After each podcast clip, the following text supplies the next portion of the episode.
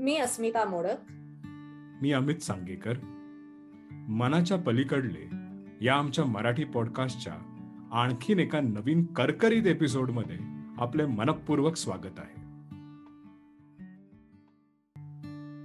आजच्या या एपिसोडमध्ये आम्हाला छान मजेशीर साथ दिली आहे अस्मिताच्या मुलीने म्हणजेच अवनीने. आजच्या कथेचे नाव आहे शाळेतल्या अभ्यासाचे दडपण अगं किती वेळ झोपली आहेस सकाळचे दहा वाजून गेले summer vacation, Mom. Let me sleep. हे ऐकल्यावर आपल्याला भारतातील शाळेच्या सुट्टीचे आणि त्याआधी होणाऱ्या परीक्षेच्या काळातले दिवस आठवतात पंचवीस वर्षांपूर्वी परीक्षा म्हटले की जशी काहींना कधीच भीती वाटत नसे तसे काही जण जीव मुठीत धरून अभ्यासाच्या मागे लागत असत. शाळेतील धमाल संध्याकाळी मित्रमैत्रिणींबरोबर फिरायला जाणे आणि उरलेला वेळ आईची सतत आपल्यावर असलेली पाळत आठवून अजूनही हसू येते. त्या काळी चढावड होतीच पण आजूबाजूचा प्रत्येक जण आपापल्या पद्धतीने अभ्यास करीत असे. आईने किंवा वडिलांनी अभ्यासात केलेली मदत आपण थोड्या सहजतेने स्वीकारतही होतो. पण हे सर्व भारतातल्या त्या काळच्या परिस्थितीनुसार होते.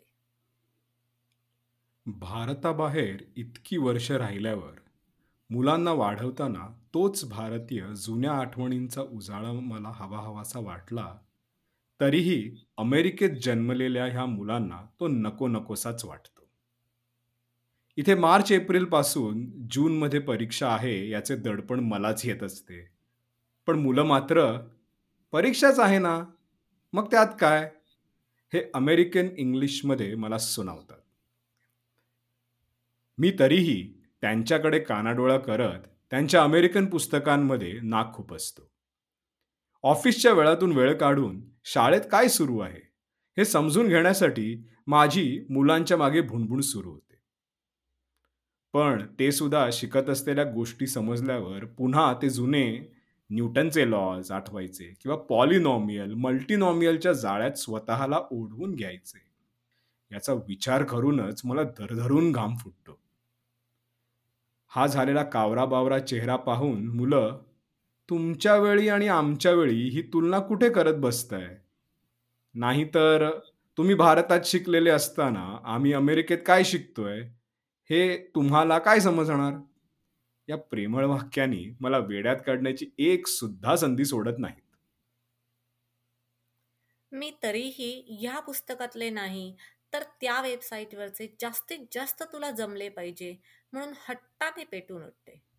का कोणास ठाऊक पण पंचवीस वर्षांपूर्वीची माझी आई त्यावेळी माझ्या अंगात संचारते मी भारतातून आणलेली अभ्यासाची पुस्तकं मुलं नाखुशीनेच उघडतात पण प्रत्येक पुस्तकात कोडी आणि जॉशच्या ऐवजी प्रकाश आणि अमित ही नावं बघून वैतागतात.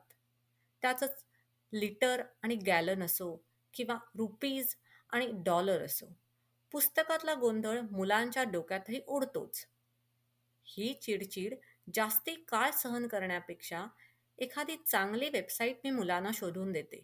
पण टेक्नॉलॉजीमध्ये आपल्या चार पावलं पुढे असलेली मुलं यापेक्षा ही दुसरी वेबसाईट का आणि किती त्यांच्या फायद्याची आहेत हे मला पटवून देतात तरीही मी चल पायथागॉरस थेरमवर आज आपण वेळ देऊया म्हणून उत्साहात बसते तर आई, it's not Pythagoras, it's Pythagoras. हा अमेरिकन उच्चारांचा साठा थमेटो फथेटो अशा शब्दांप्रमाणे आणखीन एक माझ्या ओंजळीत टाकतात मला माझी स्कॉलरशिपची गाईड्स आठवत असतात.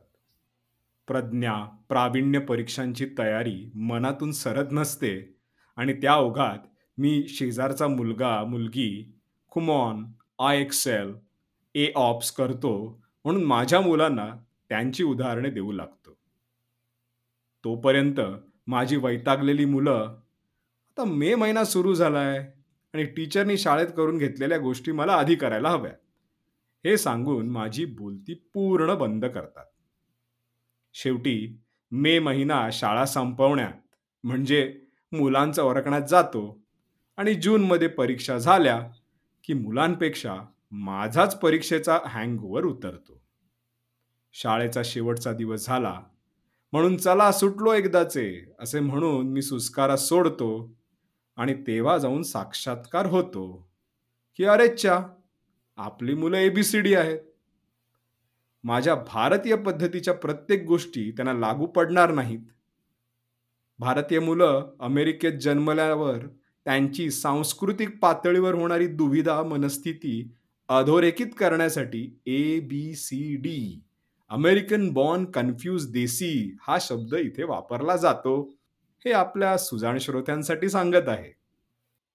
पुढच्या वर्षी मुलांना त्यांच्या अभ्यासाबाबतीत समजून घ्यायचे हे मी तेव्हा ठरवते. नाईलाजाने का होईना सामंजस्य दाखवण्याची ढाल मीच उचलायला हवी हे मी मलाच पटवते. शाळा सुरू झाल्यावर पुन्हा मार्च महिना येईपर्यंत एबीसीडी मुलांना समजून घेण्याचा आटोकाट प्रयत्न करत असताना आपल्या मुलांप्रमाणे आपण सुद्धा ए बी सी डी तर होऊ लागलो नाही ना अशी दाट शंका येऊ लागते. आणि मार्च महिना आला की मात्र मुलांच्या थंड चेहऱ्यासमोर माझ्या भारतीय अभ्यासाच्या शिकवणीचे वारे पुन्हा तसेच वाहू लागतात. तुमचे काही लेख कथा किंवा तुम्हाला आवडलेलं काहीही ऐकायला आवडेल तर आम्हाला नक्की कळवा. मनाच्या पलीकडले ॲट जीमेल डॉट कॉम या ईमेलवर तर भेटूच आपण पुढच्या एपिसोडमध्ये मनाच्या पलीकडले. पण आवाजातून व्यक्त होणारे शब्द ऐकायला.